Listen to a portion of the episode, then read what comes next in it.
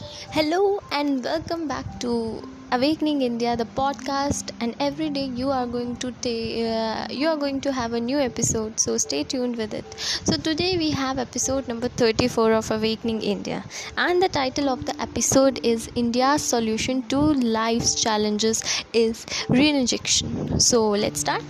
And what a land! Whosoever stands on this scared land, whether alien or a child of the soil, feels himself surrounded unless his soul is degraded to the level of the brute animal by the living thoughts of the earth's best and purest sons, who have working to raise the animal to the divine through centuries, whose beginning history fails to trace the very air is full of pulsation of spirituality. Stay tuned for more episodes.